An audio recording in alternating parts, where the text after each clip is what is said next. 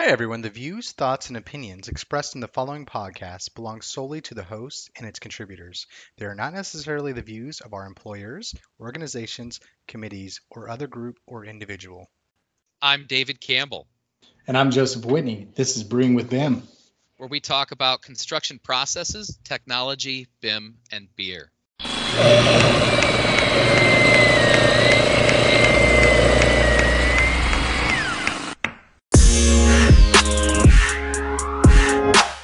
Welcome back, everybody. Welcome to a new episode of Brewing with B I M. I'm Joe Whitney. As always, with me is Dave Campbell. What's going on, Dave? Hey, not much, Joe.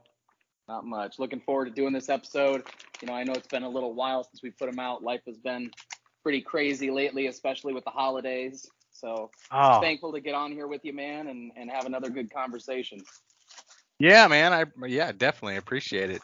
Yeah, the holidays definitely throw a wrench in things. Uh that and hobbies and kids and you name it, oh, man. Yeah, Life. You name it. Yeah. Uh, but it's all right, man. Uh, and while we've been uh, lacking, our good buddy uh, Eric DeLeon's put out several good episodes of C A D Manager uh, Confessions recently. So uh, hopefully the B I M community's had something to uh, to wet their whistle and keep them occupied.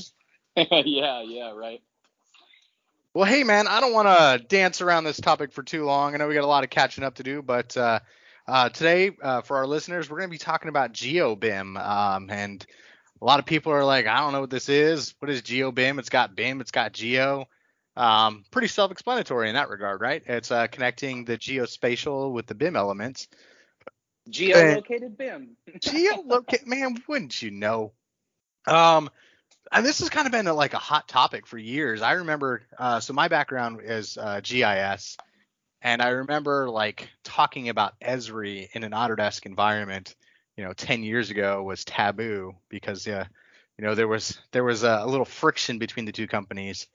Um, but there's uh, a lot that's, I guess, uh, developed over the past few years. And there's a tight knit relationship now. And and, uh, you know, the, the proverbial hatchet has been ver- buried. Um, you know, Esri is like the.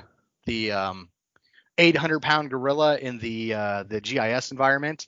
Um, in fact, when you think about G I S systems, Esri is probably the first one you'll ever touch. I mean, I've touched like Map Info and Q G I S and uh, a few other very small ones, but uh, Map Map three D obviously. But uh, Esri's been the the dominant player. But uh, on the other side, um, the eight hundred pound gorilla in the B I M environment has always been Autodesk, man. Um, so looking forward to uh, diving into how these things kind of uh, connect and talking a little bit more about that. Yeah, me too, dude. I mean, we've had a few conversations here and there about positioning, you know, shared coordinates within Revit. And we've kind of talked about wanting to make that bridge um, with B I M and, and, well, and G I S, right? Being able to actually geolocate your buildings. Because, I mean, that's a huge thing in our industry is positioning. If you don't get the positioning off from the get-go, it can screw up a lot. Not even just your coordination. Obviously, that's thrown off. But there's a lot of different things positioning can really ruin or hamper in a project. I, I've got a few scenarios to talk about here. Uh, but before we dive into that, man, I got to ask you, what are you drinking, my friend? I'm keeping it pretty simple tonight. I got a Redneck Riviera old-fashioned. I'm, I'm keeping it simple with a drink that took me ten minutes to make. Oh man, uh, I'm drinking. Uh, I'm I'm I'm really keeping it simple. I popped the top on a bottle. I'm drinking a uh, Bloodline Blood Orange Ale from Flying Dog. Uh, it's quite tasty. I uh, was in the grocery store just needing some some alcoholic beverages, and uh, these actually had, you know, more these mixed packs. You know, uh, I usually find two in there that I like, and then the rest I just tolerate.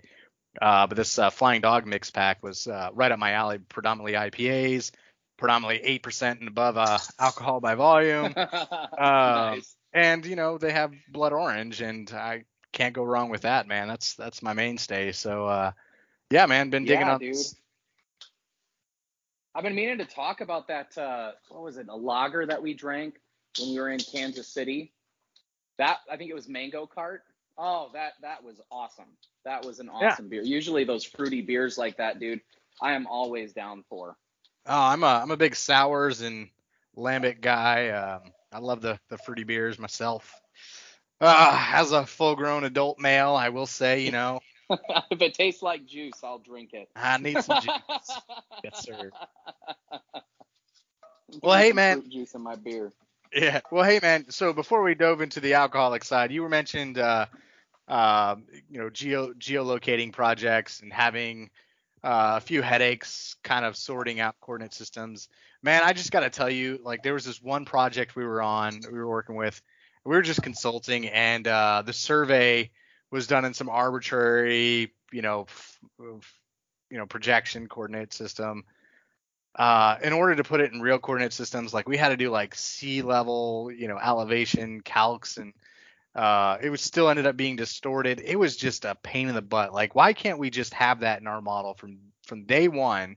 Like, just give me that data and let me have that coordinate system, and let's not fudge around with this. Like, let's have real um uh you know located lo- location articulated. I don't know how to else to word this, but like they need to be well placed and and and easy to to read from different file formats. Um you know coordinate system that's that's will cross all these boundaries. And I feel like um you know doing this GeoBIM is kind of a step in the right direction. It's kind of a big deal, right, as we talk about uh uh B I M and G I S. I know we've talked about this in the past, and from from a different standpoint, we've always talked about pushing and pulling data from B I M and into G I S systems, right? We want to talk about asset management, or we want to talk about uh you know F M systems and ownership ownership modules and all that sort of stuff of the data that we already have. Maybe I want to analyze, you know where's the best place to store you know ten thousand light bulbs across my, you know which warehouse is best across all these buildings. Like, well, you know hey look um and these cities I have. Anyways, you can do all these querying, I guess, is what it boils down to. So I can actually figure out where to where to place things, um, where to uh, put, you know, future locations. It gives you real in-depth analysis, and that's what sucked me into G I S. Is, you know, on the surface, you think about geography as this really, you know, underrated, under undervalued kind of science or social science, if you will, where we're talking about people and terrains and how they inter- interact. But uh, what G I S gives us the capabilities to do doing is actually analyzing that data. So figuring out where the next grocery store goes, and figuring out, you know, where the next presidential candidate stops to raise the most money, and all that sort of stuff. These are real actionable items, uh, data that we can act on out of G I S systems. Now, um, what does that have to do with B I M? Well, B I M, in my mind, has always been G I S, but for buildings. I have a map of the building where I can query and figure out where anything is, and uh, you know, no, you know, get a count and all that sort of stuff. It's it's similar. So being able to connect the two, um, in my mind, has always been like, oh, this should always work. Um, but now we're just getting to this point where it's actually starting to make sense. So, Dave, the reason why this topic came up to me recently is because I was connecting with uh, a few clients, and um, you know, they're going down this space's rabbit hole of connecting Uh, you know, B I M data into G I S platforms, uh, predominantly Esri. And um, I have the privilege of reaching out to some of you know, my contacts at Esri and getting a little bit more information. Um, I got, you know, some uh, some demos and some videos to find out a little bit more information about it, you know, from what I've seen maybe two years ago. I got this great A U session that came up, and it was a Hitchhiker's Galaxy um, to uh, G I S, I believe. Uh, Hitchhiker's Galaxy. Hitchhiker's Guide to ArcGIS, GeoBIM, and Autodesk Construction Cloud. And this ties two of our favorite things together, man, or several of our favorite things together. We're going to talk about G I S, B I M, and the Autodesk Construction Cloud. How often does that get to happen, man? Well, that's not very often, Joe. Not very often at all. Now, I do kind of want to touch on one point before we kind of continue moving forward that you made, because I do feel like it's really important, especially in today's kind of industry or age of technology, and that's connectivity, right, or interoperability. And that's a big key when we're talking about like GeoBIM, geolocated B I M, right? Because you think about something like Revit and the limitations that it has for space within your model space, right? If we try to bring in, uh, you know, a civil file, and we're looking at, you know, we have all of our survey information in that. If it's coming from sea level, most of the time when you bring it in, It, it might bring it in, right? It's going to tell you, it's going to give you a nice error message that says that your origin cannot be more than twenty miles. Really, Revit doesn't like more than ten, but it can't be more than twenty miles outside of the origin of the project, right? And when you're looking at some of these, the scale of these projects, right? I mean, some of them are huge. And when we start looking again at bringing this data over, it's great to have that. It is super great to have that data, but it has to be um, in, a, in, a, in a form that is interpretable, right? For our platform, in this case, Revit for B I M. So that's the kind of the big thing that sticks out to me there as well, is it, beca- it kind of clips down that area and it translates that data into something that Revit can understand. You could still have your coordinate system. You know, obviously there are ways around that. If you set your coordinates first in your Revit project and then start bringing elements in, you know, set your survey point and things like that. But it kind of helps to alleviate that a little bit is what I'm seeing. Like it helps to, again, accurately position your project, but also bring that data over seamlessly in a way that it's going to translate into Revit. You're not having those issues of, oh, is this sea level or is this, you know, project level? Where, where's my translation? Where am I losing? Where's this communication being lost? It, it, it really helps us get over a lot of different kind of bumps or speed bumps that we have in the industry. And if you think about it, um, at least back when I was in the industry, surveyors always had a slight mistrust for architects, right? And I'd say the other kind of way around, because if a, you know, architect receives a surveyor file and he has to, they have to move it to place it in the correct positioning and all that kind of stuff. They grab it, they move it closer to zero zero so they can bring it into Revit, or, you know, they start position. If they don't do it correctly, the surveyor gets upset because, well, that you're moving my file, you're moving the coordinates. This is no longer what I specified. The architect, well, okay, in that sense, why aren't you giving me a file that I can utilize, you know, in, in the sense of being able to just digest that into my project? I, you know, I, I if I want to take this, I, I'd like to use it, but I can't have it, you know, making my Revit model that I'm trying to work in unusable. So it's, I mean, the fact that it's making that connection is huge, but the fact that it actually helps us to translate that data again into something like Revit that is not really for, you know, surveying and things like that, really uh, translating that data into a way that it can understand.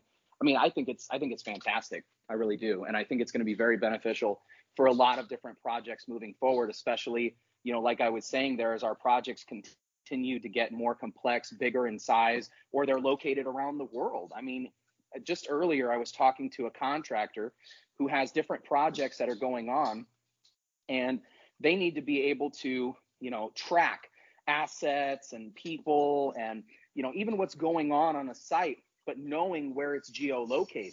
So they don't have to go searching and searching through this huge database of information to figure out, okay, where is this and which project is it? What project address am I? No, it, you can really look it up and see where this was geolocated, what's going on on the site, and what's going on around it to know what's going to impact you during, you know, your work.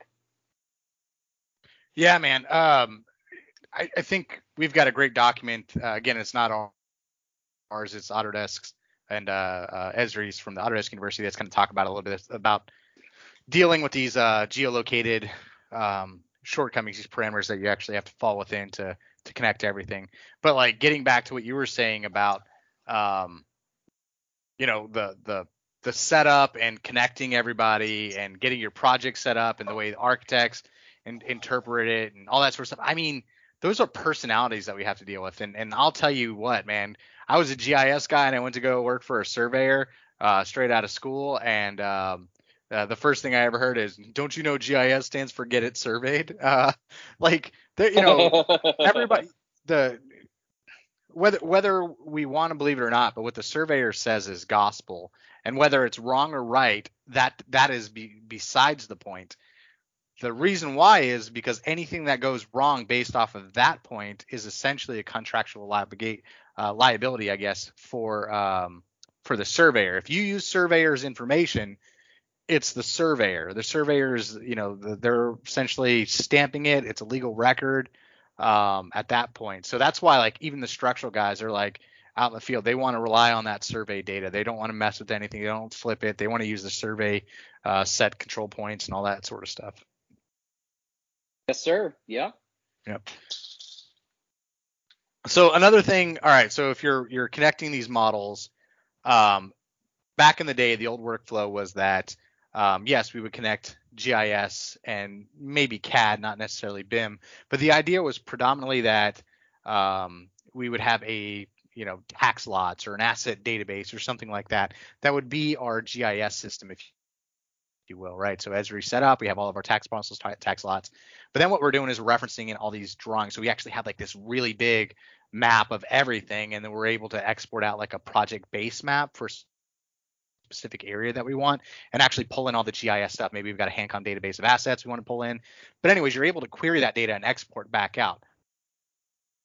And that's great for starting a project, but I'm thinking more about long term. How how would I be able to bring this stuff back into the Esri database uh, and and not necessarily and, and yeah, obviously connect with uh, the Esri database uh, during the project, but more about pushing data through Esri is like the big thing for me. And what I've seen so far is actually now we can like slice Revit models. We can actually do quite a bit of stuff where we're actually interacting with the Revit models, not just having a stagnant D W G on the side um, that you open in your program or whatever. No, no, no. Now we're actually able to open uh, a version of the Revit model and actually interact with the property information, not necessarily, you know, edit or anything like that, but being able to open it and, and connect, uh, it, it's leaps and bounds in my mind.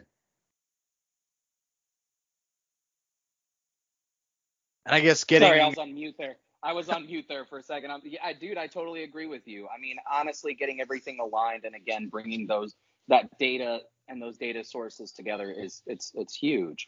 I mean, so getting back to it, you know, GeoBIM itself, um, we know that it's great with making the data positionable, right? What else? What else is there, Joe? Well, um, you take it a step further. Instead of just positioning the data, uh, creating maps and services. Uh, so inside of ArcGIS, we have scene services, uh, and we can actually utilize the B I M content to kind of, you know, um, add some contextual information. Uh, but you can actually do that with the Construction Cloud, and it just it connects all the pieces together. It's it's pretty robust workflow. Um, it uses the Esri uh, P R J, uh, you know, file in the project folder.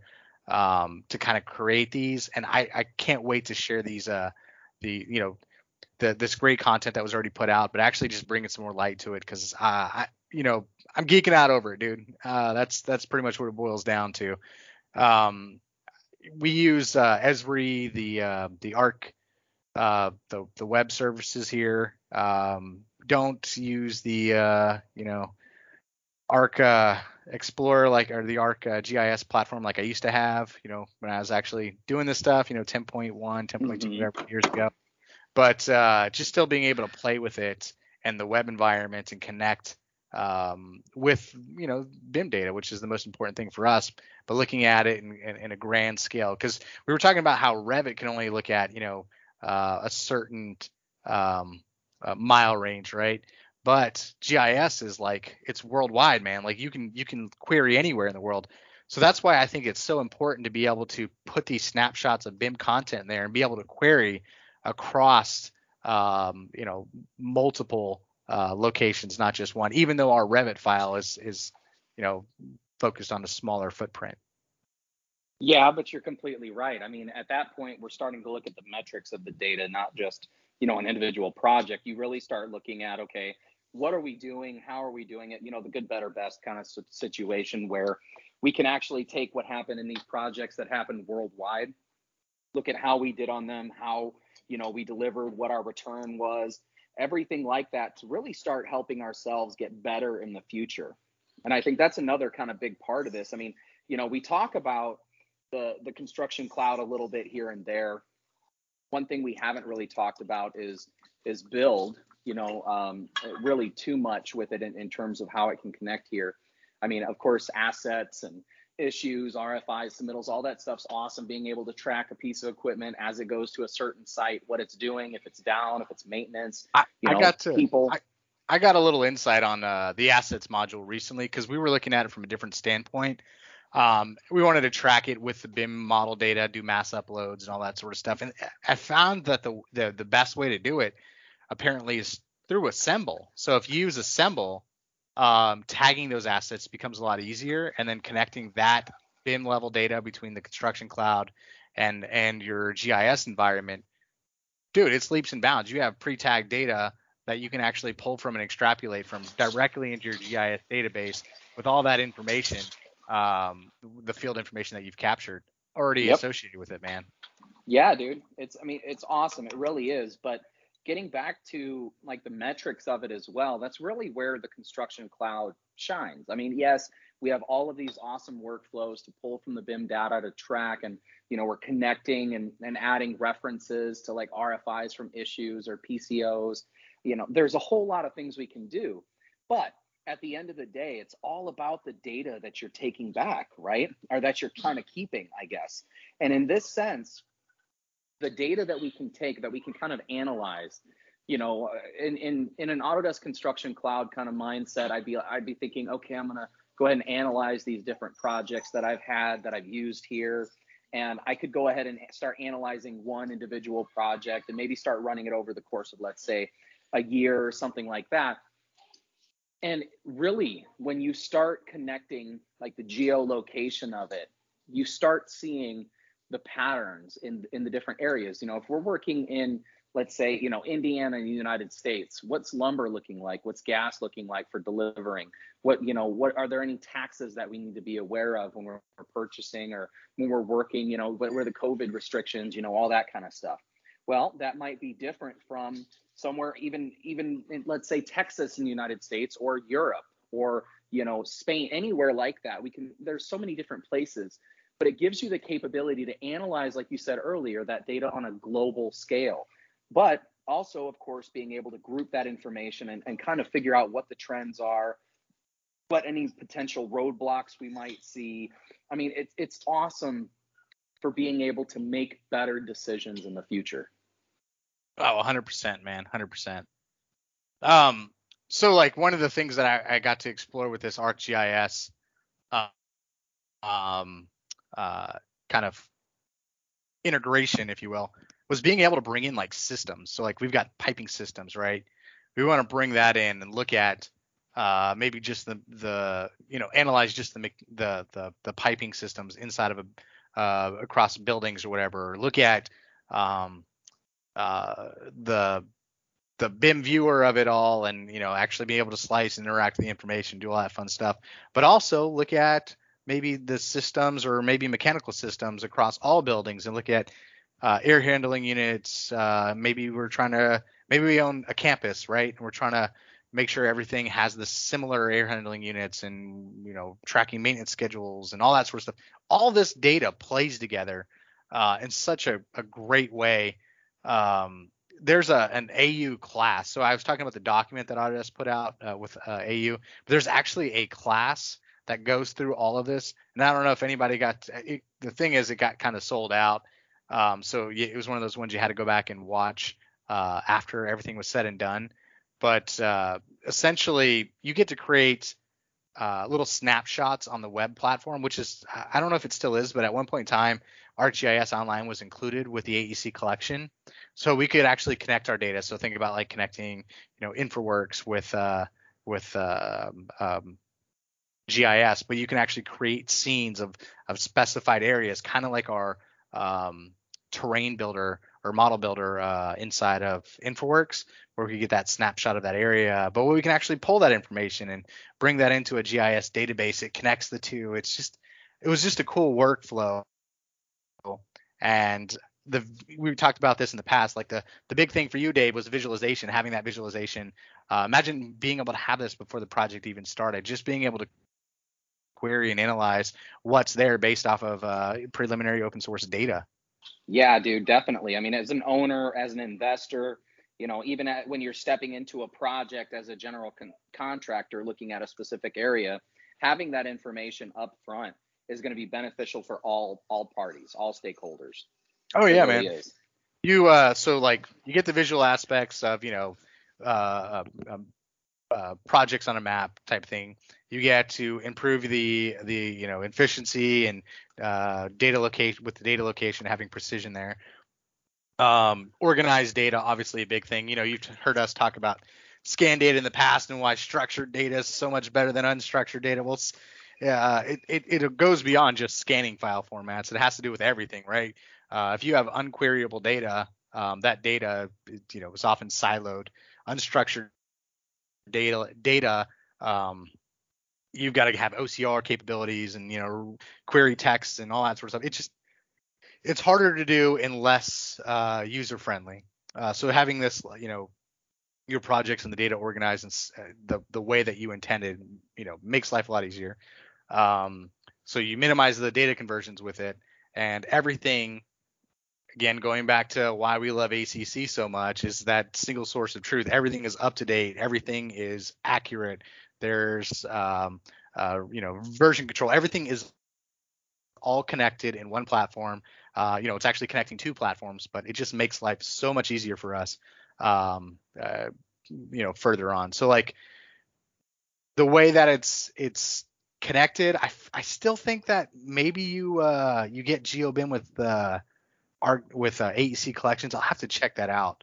I believe uh, any you, you got ArcGIS uh, web with any of the um, A E C collections, so we'll have to play around with that and and um, make sure we're getting that inform that accurate information out to our listeners. I don't want to I don't want to say you got it when you don't got it, but, but yeah. I, think, I think at one point in time it was there for everybody. Um, but like we were doing that that light rail, you know, that that big project and. It just would have made sense yeah. if everything was actually um, on the same position coordinates. Beforehand. Yeah. Oh my gosh. Because yes. at the end of the day, we were trying to bring it into a G I S environment. We were connecting our, our BIM three sixty uh, with Esri, and it's what we were doing. We wanted to actually, you know, set them up for success, but we weren't able to do so. Had we known, you know, Uh, ahead of time about the coordinate systems and all that sort of stuff, like it would it would have been easier, and we would have been able from day one to, to figure that out had we just tried to put our, our Revit models in the in the right space instead of this arbitrary. But um, no, man, like good lessons learned, and I feel like as we as we talk about more tools like this, it forces our way of thinking so that we actually have to think in a more uh, broader spectrum and actually have to think about accurate positioning. Um, you know, going into it, not just for, you know, clash detection later on where the guys are trying to, uh, you know, manually align models to figure it out because everybody's in an arbitrary coordinate system. Um, but, you know, to, to make sure everything is precise as we're talking about uh, integrations with G I S and asset information, it, that all has to be, uh, uh, you know, precise data as well. Yep. Yes, it does. Yeah, dude, I mean, I mean, I don't know. There's just so much we could talk about with this just because, you know, positioning is huge, especially like that that uh, light rail project you're talking about. It honestly derailed. I mean, well, that's that's funny, but it derailed the whole project. Right? It, it, it did. really did. Yeah, it was a multi-billion dollar project. And, and at the end of the day, the best we could we could do for the visual aspect was manually aligning and transforming visually instead of having um real conversion uh done to a line, which is you know not not what we wanted. Um, no, especially when you know, you're looking we, we at just helping out. It wasn't wasn't our project, but but uh um you know these are just the headaches that you get when you come into something after the fact. But it was still cool, man. I, I loved oh, yeah. seeing it, seeing it uh, all put up in one platform, all everything tied together on a project that size was just it was just beautiful. Um. So I mean. I guess really what it boils down to is when we're talking about connecting the G I S and the BIM space, it really does just boil down to the, pretty much those three key aspects, right? Um, uh, you know, geolocated, uh, so make sure everything's in the right spot. Um, the visual aspect, so having insights into your model and tying that in with a broader context of data, whether you're using a, a separate database for your assets or maybe even psychographics. You know, we talked about that Big Brother. Uh, sort of stuff before, or um, as well as uh, so like once you've got the the visuals for for for the the like the data side, but you also want to have visuals on the on the G I S side of actually the B I M model. Well, I mean, that's now there too. We can actually tie these things together. The historical way was, you know, uh, really crude D W Gs brought back into the environment, creating shape files and just not fun, fun workflows. Uh, but now actually being able to interact with Revit data and view it and just more meaningful, uh, meaningful ways, just it, it, it broadens it just a little bit more. Um, so once you get through the, the visualization and the geolocation, for me, um, I don't know, man, I feel like it's got to come down to uh, just providing a holistic approach to to a project, because we've talked about this in the past. B I M doesn't stop when the building's built. You know, B I M B I M is ongoing. It's it's part of the F M. It's part of the asset management, the space planning, uh, all of this, get, and the de- the demolition. Um, so having a a record of all that stuff. Now, if you just have a Revit file that dies, and you know, that's that's one thing, but what we're we're really trying to get at is, you know, as an owner of multiple buildings, you really want to, you know, continually analyze your assets, um, have insights into the way they're being interacted with, um, and and you know, the way they're being that, used, the way they're being changed, yeah. all exactly. of that, dude. I mean, yeah, yeah dude.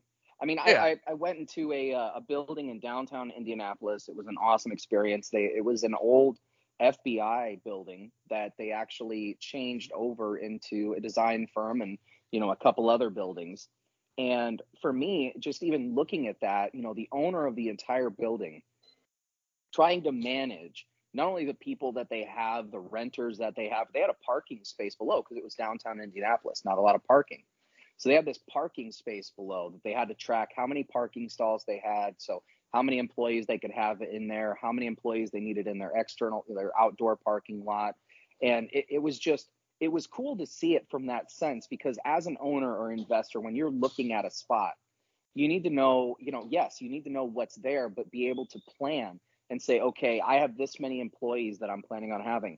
Can this space hold it? Not only that, do I have enough parking? Or, you know, can we park on the streets? What What is the environment around my building? Because it's not just that space that you're taking up.